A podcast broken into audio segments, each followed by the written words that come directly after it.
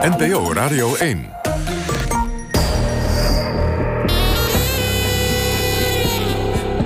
Argos. Onderzoeksjournalistiek van Human en de VPRO. Tessel Blok. Goedemiddag, welkom bij Argos. Volgende week verschijnt het rapport over het debakel rond Julio Potsch... de oud-Transavia-piloot die na ruim acht jaar cel werd vrijgesproken... van deelname aan de misdaden tijdens de Argentijnse dictatuur. Komt daarmee een antwoord op de vraag... waarom Nederland zo gretig meedeed aan de arrestatie en uitlevering van Potsch aan Argentinië. Daar gaan we het over hebben na half drie. Maar eerst dit. Waakzaam en dienstbaar. Dat is het motto van de politie. Maar intern lukt dat niet altijd. Bij de dienst die onmisbaar is voor de bestrijding van de georganiseerde internationale misdaad is het een puinhoop. Dat bleek deze week uit onderzoek van de Inspectie Justitie en Veiligheid. Het rapport is, ja, daar is hij weer die harde term, vernietigend. De Centrale Informatiedienst van de Landelijke Eenheid, DLIO, functioneert niet en er heerst een verziekte werksfeer. Die dienst zorgt bijvoorbeeld voor de uitwisseling van informatie met de politiekorpsen van andere landen. Maar de leiding van DLIO maakt er een potje van, de ICT rammelt en er is te weinig goed opgeleid personeel. Het werk verloopt zo moeizaam dat het imago van de Nederlandse politie in het buitenland is aangetast. Nieuw is dat niet. Argos berichtte in 2019 al over misstanden bij deze dienst. Maar noodkreten van medewerkers werden toen nog niet serieus genomen. Argos-collega's David Davidson en Erik Arends maakten toen al een uitzending over deze politiedienst. Zij zitten hier ook, althans David zit er al. En ook aangeschoven is Gerrit van der Kamp, voorzitter van de politiebond ACP. Hartelijk welkom. En wij zijn nog in afwachting van CDA Tweede Kamerlid Chris van Dam. Um, meneer Van der Kamp, dat um, De Lio, wat, wat is precies voor een club? Wat voor mensen stellen we ons daarbij voor? Nou, u ziet er gemiddeld genomen niet zoveel van. Uh, dit zijn uh, collega's die heel erg aan de binnenkant van de organisatie acteren. Komen niet op straat, uh, maar een onderdeel van die dienst runt wel criminelen. Dus die, die zijn er wel, maar je herkent ze zodanig niet. Dat lijkt dus me ook voor dit werk heel zinvol. Ja, dat is super belangrijk. En daarom zullen mensen ook denken van wat is dit eigenlijk? Hè? En u heeft het denk ik goed beschreven. Uh, ze wisselen informatie uit. Hele belangrijke informatie voor grote strafrechtelijke onderzoeken. Uh, en dat is een wederkerigheid. Hè? Uh, de diensten helpen elkaar. Dus de informatie die wij geven en weer terugkrijgen. Maar daar is vertrouwen natuurlijk een cruciaal ding in. En dat je je werk goed kunt doen. Zeker. En nou ja, daar zit het nu al heel erg lang niet goed. En uh, daar zit uh, daar denk ik nu ook aan. Ja. Uh, ik zie meneer Van Dam wel ergens in de verte lopen. Die zal zo binnenkomen. Dan kan hij met ons gaan luisteren naar uh, die eerdere uitzending van Argos... waar ik het over had. David, wat speelde er toen de tijd? Welkom, meneer Van Dam. Nou, we hebben Schuif toen een, een, uitzending gemaakt. en die ging eigenlijk over een, een, team criminele inlichtingen. Dat is een team en dat runt eigenlijk ja, informanten uh, in de onderwereld, zo kun je dat zeggen. En het opvallende was uh, dat wij erachter waren gekomen dat 14 van de 20 leden van dat team, dat is echt enorm veel, uh, klachten hadden ingediend over een aantal leidinggevenden. nou, er werd geklaagd over vriendjespolitiek, discriminatie en zelfs fouten met informanten, waardoor er misschien wel zelfs wel doden waren gevallen. en eigenlijk het belangrijkste was een afdekcultuur. problemen die werden niet onderkend en ook niet aangepakt. En die mensen die vertelden ons toen eigenlijk dat het aanzien van de afdeling uh, nou ja, uh, eronder leed in binnen- en in buitenland. Laten we eventjes gaan luisteren naar een paar van die klachten. Dat is dus een uitzending, let u wel, al uit 2019. We gaan even luisteren. Jullie zijn op iets gestuurd dat groter is dan je misschien denkt. Er is sprake van een old boys network waarin leidinggevenden elkaar de hand boven het hoofd houden. Klachten worden door de leiding niet serieus genomen of onder de tafel geveegd. Daar zijn flinke aanwijzingen voor. Daardoor is er een enorm verziekte werksfeer ontstaan, waardoor de kwaliteit van het werk van het TCI achteruit is gegaan. Zolang de leiding van het TCI en de laag daarboven blijft zitten, zal er niets aan de situatie veranderen. Na een fout bij de politie is er een paar jaar geleden onder informanten een dode gevallen. Die informant had een telefoon bij zich die niet schoon was. Daar bleken nog allemaal berichtjes van de politie op te staan. Dat werd ontdekt door de criminele club waarin deze informant rondliep. En die persoon is daarna geliquideerd. Ik heb gehoord dat er twee informanten na een fout van de politie zijn overleden. De ene informant zou zijn vermoord of onder mysterieuze omstandigheden zelfmoord hebben gepleegd. Over de andere heb ik gehoord dat er tijdens de communicatie met een telefoon iets fout is gegaan. Daardoor wisten die criminelen dat hij informant was, waarna ze hem hebben gedood. De leidinggevende van de diensteenheid waar ook het TCI onder valt, wist hiervan. Zo'n fout met een gebruikte telefoon, dat is natuurlijk een doodzonde. Er is iemand om het leven gekomen. En ja, fouten worden er altijd gemaakt. Alleen bestaat hier de pijn eruit dat de leiding er geen lering uit wil trekken. Er wordt niet over gesproken. Er wordt weggekeken. Er heerst een doofpotcultuur en dat leidt tot spanningen. Niet alleen binnen het TCI zelf, ook in de leiding daarboven. De toestand bij de TCI van de landelijke eenheid leidt ook tot gefronste wenkbrauwen bij andere afdelingen bij de politie. Andere TCI's zijn inmiddels heel kritisch over het werk van de TCI van de landelijke eenheid. Dat zijn geen uh, milde uitspraken. Meneer Van Dam, ik heet u net al welkom. Uh, uh, Kamerlid voor het CDA, Tweede Kamerlid. Maar ook um, oud-politieman, hè?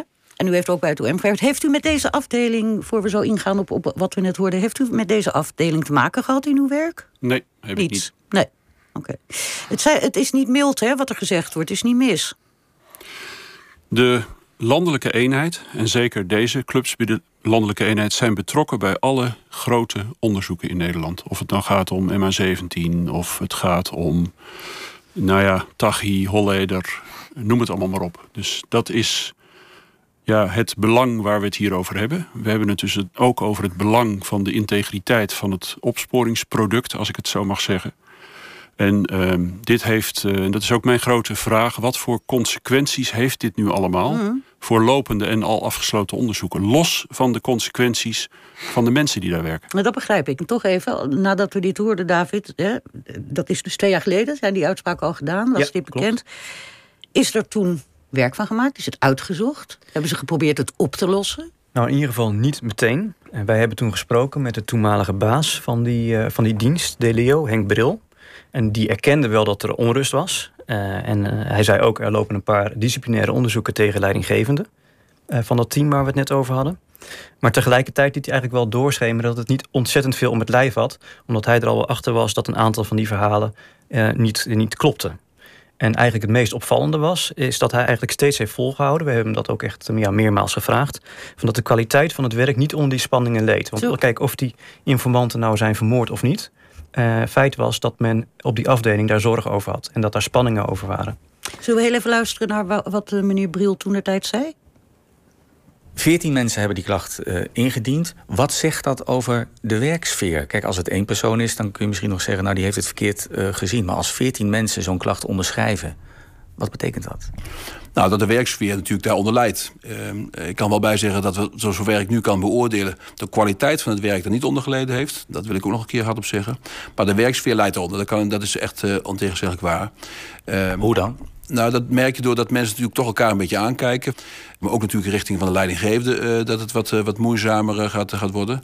We hebben verschillende keer ook gesprekken gevoerd op de afdeling. Of dat ik een kop koffie drink op de afdeling. En dan ehm, proef ik wel dat mensen er dus last van hebben. Maar wonderbaarlijk zijn blijven werken. Dat vind ik echt wel een knap. Ook wel een compliment voor de afdeling. Dat zij, ondanks die spanningen, gewoon zijn blijven werken en hun, hun werk zijn blijven doen. Dus als 14 mensen van een afdeling van 20 mensen een klacht indienen, daarvan zegt u het heeft geen gevolgen gehad voor het werk. Nee, zover ik dat nu kan beoordelen, is, is het werk gewoon doorgegaan. En er zal ongetwijfeld uh, zal de productie wel iets uh, geleid hebben onder, uh, onder de klachten. In ieder geval op het moment dat je laten we zeggen, met elkaar klachtengesprekken voert, dan kun je natuurlijk geen ander werk doen. Maar ik vind over de hele linie genomen is het werk gewoon redelijk goed doorgegaan. Ja. Want wij hebben vernomen van bronnen die zeggen ja, het is zo'n toestand daar. Als gevolg van die toestand leidt het werk enorm daaronder. En blijven boeven gewoon buiten rondlopen. Ja, dat is niet mijn beeld. Nee, dat is niet mijn beeld. Ik heb, ik, juist, ik heb ook die afdeling al verschillende keer complimenten gemaakt. Dat ze ondanks deze spanning, en die is er, gewoon zijn blijven werken. Dat vind ik echt knap. We hebben met mensen gesproken die zeggen... ja, kijk, de kern van het probleem is eigenlijk dat u als leidinggevende van het uh, TCI... samen met het hoofd van het TCI en andere leidinggevenden telkens onder één hoedje speelt, elkaar de hand boven het hoofd houdt, uit de wind houdt en daardoor verandert er niets, worden problemen niet aangepakt. Herkent u dat? Nou, ik herken het niet, maar ik, ik begrijp het wel. Uh, uh, het is ook niet zo. Hè. Dus, ik heb een andere verantwoordelijkheid dan mijn teamchefs. Hè. Dus uiteindelijk, laat ik zeggen, beoordeel ik mijn teamchef ook. Hè. Dus we hebben gewoon functioneringsgesprekken. En, en dat is ook mijn taak om de, het functioneren van mijn teamchef te beoordelen. Ik snap het overigens wel, hè, want als je het idee hebt van... Hey, dit zal allemaal wel besproken zijn met de leiding... en die is er van op de hoogte en die heeft niks gedaan. Maar ik heb juist ook aangegeven dat ik, toen ik die groepsklachten ontving... ben ik zeer serieus mee aan de slag gegaan. Ik heb het ook serieus genomen. we hebben onderzoek gestart, onderzoek gedaan. Uh, nu nog wat roken bleven zitten, hebben we dat uh, het volgonderzoek gestart. We hebben dingen ook van tafel kunnen, kunnen halen. Dan zeggen we, oh, dit, dit, dit is niet aan de orde, dat is een ander verhaal. En overigens moet ik wel bij zeggen, er blijft ook nog wel iets over als het gaat om de cultuur. Wij vinden wel dat we een soort training moeten starten die te maken heeft met de cultuur op de afdeling. Maar de vraag van, hey, is er sprake van een soort afdekcultuur, dat werp ik ver van me. Al dus de toenmalige politiechef Bril was in 2019 geen gevolgen voor het werk en eigenlijk ook niet een heel groot probleem. David, wat is er vervolgens gebeurd? Nou, uiteindelijk heeft de leiding van de, land, van de landelijke eenheid eh, wel ingegrepen. Uh, onder andere Henk Bril, dus de chef die je net hoorde, uh, die werkt daar niet meer. En dat was belangrijk om die onrust onder controle te brengen. Uh, ja, wat we verder zien is eigenlijk dat, uh, dat, dat, dat, dat er meer aan de hand is dan alleen maar een paar leidinggevenden. Want we hebben eigenlijk het afgelopen jaar, sinds wij die uitzending hebben gemaakt, uh, een stroom van klachten en misstanden ja, binnengekregen bij Argos. je ziet ook andere journalisten, Marcel Hane van NSC en Koen Voska van AD hebben ook verhalen gemaakt. Onder andere over dat team criminele inlichtingen. Maar ook een andere afdeling, het LIRC. Waaruit dus blijkt dat er eigenlijk van alles nog wat nou ja, aan soortgelijke problemen daar hmm. speelt. Zorgelijk. Nu is er dus dat uh, inspectierapport. Gerrit van der Kamp, voorzitter van de politievakbond ACP. Wat, wat is volgens u de essentie van, van dat rapport? Nou, nog heel even terug als mag Zeker, gaat u gang. Kijk, wat, wat voor ons heel moeilijk is, is dat er steeds gezegd wordt binnenlandelijke eenheid, we hebben het onderzocht, maar we hebben niks aangetroffen of bijna niks.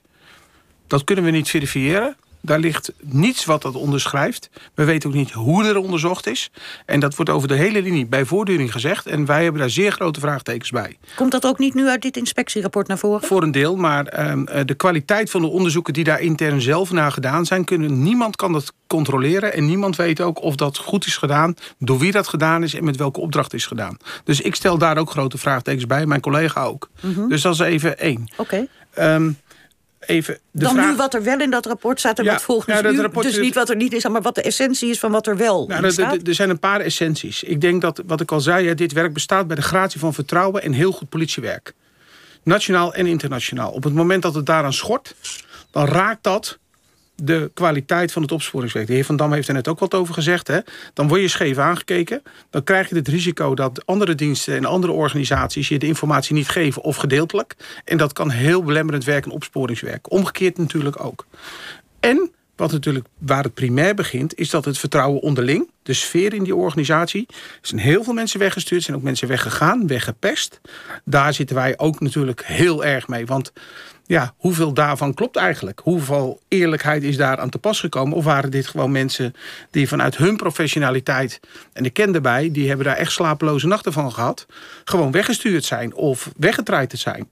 En um, daar vinden wij ook dat daar meer duidelijkheid over moet komen. Als het onterecht is geweest, moet dat recht worden gezet. Maar voor mij zit er de essentie erin. Vertrouwen en betrouwbaarheid. En als je dat dus doortrekt in dit hele verhaal... dan zie je op tal van onderdelen waar het dan wringt. En dan kun je het rapport helemaal uitbenen. En dat moet ook, want daar zitten echt grote dingen in. Um, maar dan, uh, dan zit hij dus daar. En op het moment dat je je vertrouwen verliest... in zo'n essentieel deel van je opsporing... ja, dan, dan, dan geeft dat ook gevolgen intern. Hè? Want wat er al gezegd werd, ook in 2019... Uh, eh, de collega's in de eenheden uh, zaten natuurlijk ook al te kijken... van ja, wat is dit eigenlijk, wat mhm. gebeurt hier? Hè? Dus ze krijgen ook wantrouwen tussen die onderdelen... binnen onze eigen organisatie. Ja, sorry, dat is funest. Chris van Dam, Tweede Kamerlid CDA. Bent u geschrokken van het rapport? Nou, ik was al lang, langere tijd uh, in, in de wat, wat droevige verwachting dat dit niet een, een fijn rapport zou worden. En uh, laten we wel wezen, dit is deel 1 van drie rapporten. Want er komt nog een rapport over een andere afdeling binnen de landelijke eenheid. Uh, D-los, of hoe heten ze tegenwoordig? Uh, ja, iets, maar dat is meer de, de operatie. waar we nu naar kijken is de informatie, uh, de intelligence club eigenlijk. Mhm. En je hebt natuurlijk ook een operationele club die meer ja, het, het, het operationele. Het, het, maakt het verhaal er niet prettiger op. Er staat ons nog wat te wachten. nee, elke... er staat ons wat te wachten. En weet u wat het is? Ik heb, um, ik heb, ja, ik, ik heb veel contact met politiemensen. En um, ik, mij is opgevallen de laatste tijd hoeveel mails ik krijg van medewerkers van de landelijke eenheid. Ook ja, met verhalen waarvan je echt denkt: jongens, ik wil dat eigenlijk helemaal niet weten. Ik, ik wil, ik wil uh, gewoon mensen die ook persoonlijk in de knel komen in die organisatie. Maar u wilt het niet weten. Ik begrijp nou, dat, u er, dat je er naar van wordt. Maar u, u, bij uitstek, u als nee. volksvertegenwoordiger... zou dit heel erg moeten willen weten. Ja, dat wil ik ook wel weten. Maar ik bedoel het inderdaad in de zin van... ik zou willen dat het daar anders liep. Ik zou die signalen niet willen hebben. Dus ik heb er ook, en dat heb ik ook met uw programma al eerder... Hè, u hebt de, de casus van eh, Ben E. hebt u gebracht. Ook een medewerker van de landelijke eenheid. Ja, er zijn op allerlei plekken in de landelijke eenheid hoor ik dit soort geluiden krijg ik tot van mensen die in de organisatie in de knel komen. En dat, dat, dat betreur ik zeer. Er is eigenlijk één club waar ik ze de laatste tijd niet van hoor. En dat is van de dienst infra. Dus de, de laat maar zeggen, de echte verkeerskant, de luchtkant, de spoorkant, de waterkant van de hmm. landelijke eenheid. En, Klein lichtpuntje. En wat hier, wat hier eigenlijk in, in zit, en dat is ook wel een ding wat we op tafel moeten leggen, is wat voor club is nou de landelijke eenheid van de politie? Dat wordt ook door de inspectie ook gesignaleerd in dit rapport.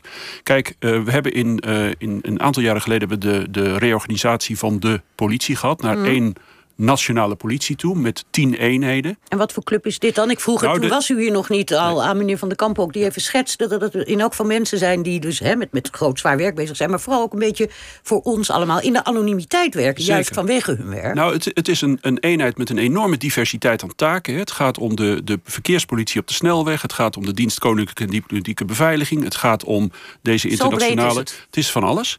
En is het nou een, een club, is het waar het gaat om Delio en Delos, waar we het hier over hebben, is dat nou onze FBI? Of is dat een eenheid die ondersteunt aan de tien andere eenheden in Wat het land? Wat is het antwoord daarop? En nou, het antwoord daarop is dat het antwoord eigenlijk nog niet gegeven is. Dus in zekere zin vind ik de landelijke eenheid al jarenlang een soort eenheid met een, met een identiteitscrisis. Hè? Wie zijn wij nou? En dat is wel een vraag die eerst beantwoord moet worden, waar naar mijn smaak ook de, de leiding van die eenheid recht op heeft om daar een helder concept over te hebben. Maar is voordat je het kunt organiseren. Voor, ziet u dit het niet goed weten wie je nou eigenlijk bent of wat er van je verwacht wordt of wat je identiteit binnen uh, die grote nationale politie is? Is dat een excuus voor wat zich hier nee. Van de Kamp heeft voorgedaan? Nee, helemaal niet. En ik ben het wel voor een deel eens met dit betoog, hoor. Mhm. Want wij zien dit ook wel. Alleen dat hebben we ook al bij de bouw van de nationale politie aangegeven... dat daar niet fundamenteel over nagedacht is. Men heeft daar overheen gelopen. En gewoon gezegd, we gaan door zoals het is. En we zien wel hoe het loopt. Maar dit speelt natuurlijk al veel langer. Laat één ding even helder zijn. Deze situatie is niet ontstaan in de laatste twee, drie jaar dit heeft zich opgehoopt, al misschien wel vanuit de oude voormalige korreslandelijke politiediensten. En is meegenomen de nieuwe organisatie in. En we moeten natuurlijk ook nog één ding in, in oogschouw nemen: dat de manier waarop zwaar georganiseerde criminaliteit, terrorisme zich ontwikkeld heeft. Dat is met een tempo gegaan en op een manier gegaan dat het de vraag is of dat wel op de juiste manier meegegroeid en ontwikkeld is. En de politie is niet sterk in goed kijken van is dit organisatieonderdeel, de manier waarop dit nu gaat, nog adequaat bij het vraagstuk wat we hebben. Desondanks hoor je het werk wat je dan hebt. Ja. En datgene wat je moet doen, moet top of the bill zijn. Dat begrijp ik. En zeker in dit geval. En, de, en, en, maar die kans moet je ook geboden worden, zegt nou ja, u als maar die kun je ook op. Ja, nee, maar kijk, wij hebben het nu zelf moeten aankaarten. Mijn collega van de Nederlandse Politiebond en ik zijn bij de minister geweest. En dit is spijkerhard gegaan voordat dit mhm. onderzoek er kwam. Hmm. want wij zijn verketterd over het feit dat wij dit wilden. Omdat wij het zeer ernstig vonden wat wij hoorden. Werd u daarin niet gesteund dan door de, mag ik aannemen, toch door, ook wel door, door, door, door de Kamer? Door nou, ik weet dat, dat de heer Van Dam en een aantal Kamerleden zeiden van... nou, er is nu zoveel gedoe, uh, minister, ga dit nu eens uitzoeken. En dat heeft in ieder geval geleid dat... Uh, minister Grapperhaus gezegd heeft... van nou ja, ik wil nu dat een onderzoek komt. Uh, zorg dat je met de bonden eens wordt over de aard van het onderzoek. Maar, de onderste steen is nog niet boven. Nee, dat, dat begrijp ik. Uh, uh, het is nog maar een onderzoek. En meneer Van Dam schetst net al wat ons nog meer te wachten staat... als ook andere diensten bekeken gaan worden. Maar nu dit rapport er ligt, tot slot, uh, meneer Van Dam. Wat nu? Nou ligt het er. En wat, wat aan, aan daadkracht? Wat moet er nu gebeuren? Nou, kijk, er moet nog heel veel gebeuren. Want als je dit rapport leest, dan lees je ook vooral dingen niet. Als je kijkt naar de conclusies die getrokken worden, dat er uh, nou bijvoorbeeld uh, op een onjuiste wijze met informanten is omgegaan, wat dat dan is, hè, wat dat dan Dat inhoudt. duister. Dat is duister. Er is ook een geheim gedeelte van dit rapport. Er is een geheim Lak. deel. Nou, niet lak, maar het, uit de aard van het werk. Er zit natuurlijk enorme belangen Ja. aan. Om En die risico's. ook. eh, hè, risico's. Dus ik he- begrijp heel goed dat er ook een geheim gedeelte is. Er wordt nergens over gerept, maar dat is er. Nou, ik ben wel benieuwd wat daarin staat. Ik ben ook heel benieuwd wat er nou in een aantal opzichten daadwerkelijk mis is gegaan. Zijn dit vragen die u gaat stellen? Zeker. En- Ik heb afgelopen week heb ik voor elkaar kunnen krijgen dat in de hectiek van die laatste weken voor het verkiezingsreces, dat we komende woensdag toch een debat met de minister hebben over een aantal politieonderwerpen. Dan ga ik dit onderwerp zeker brengen. Een ander onderwerp is het onderwerp PTSS. Daar heb ik ook nog een paar aardappels te schillen. En, eh, Posttraumatisch stresssyndroom, ja. en, eh, maar dit onderwerp gaan we zeker aan de orde stellen. En vooral ook, vind ik, agenderen, bespreken met de minister hoe we dit verder gaan. eh, nou ja, wat, wat we nu verder gaan doen. Oké. Ik wil u allebei heel hartelijk bedanken. Chris van Dam, Tweede Kamerlid voor het CDA. Gerrit van der Kamp van eh, de ACP, de politievakbond. En collega David Davidson. En wordt vervolgd, zullen wij maar zeggen. U wel. Absoluut. NPO Radio 1.